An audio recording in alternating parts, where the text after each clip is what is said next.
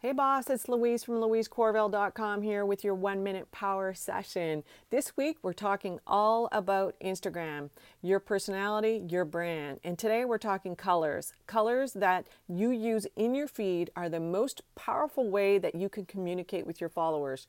Colors create an emotion and they also can create a response in a viewer when they look at your feed. Colors affect how your brand is perceived, and the research is showing that color can increase brand recognition up to 80, percent faster. And you can actually help people to remember you and engage with your feed by your colors alone. That is how powerful colors can be. So, you want to be using the right colors for your brand, but more importantly, that you want to use them consistently in your feed.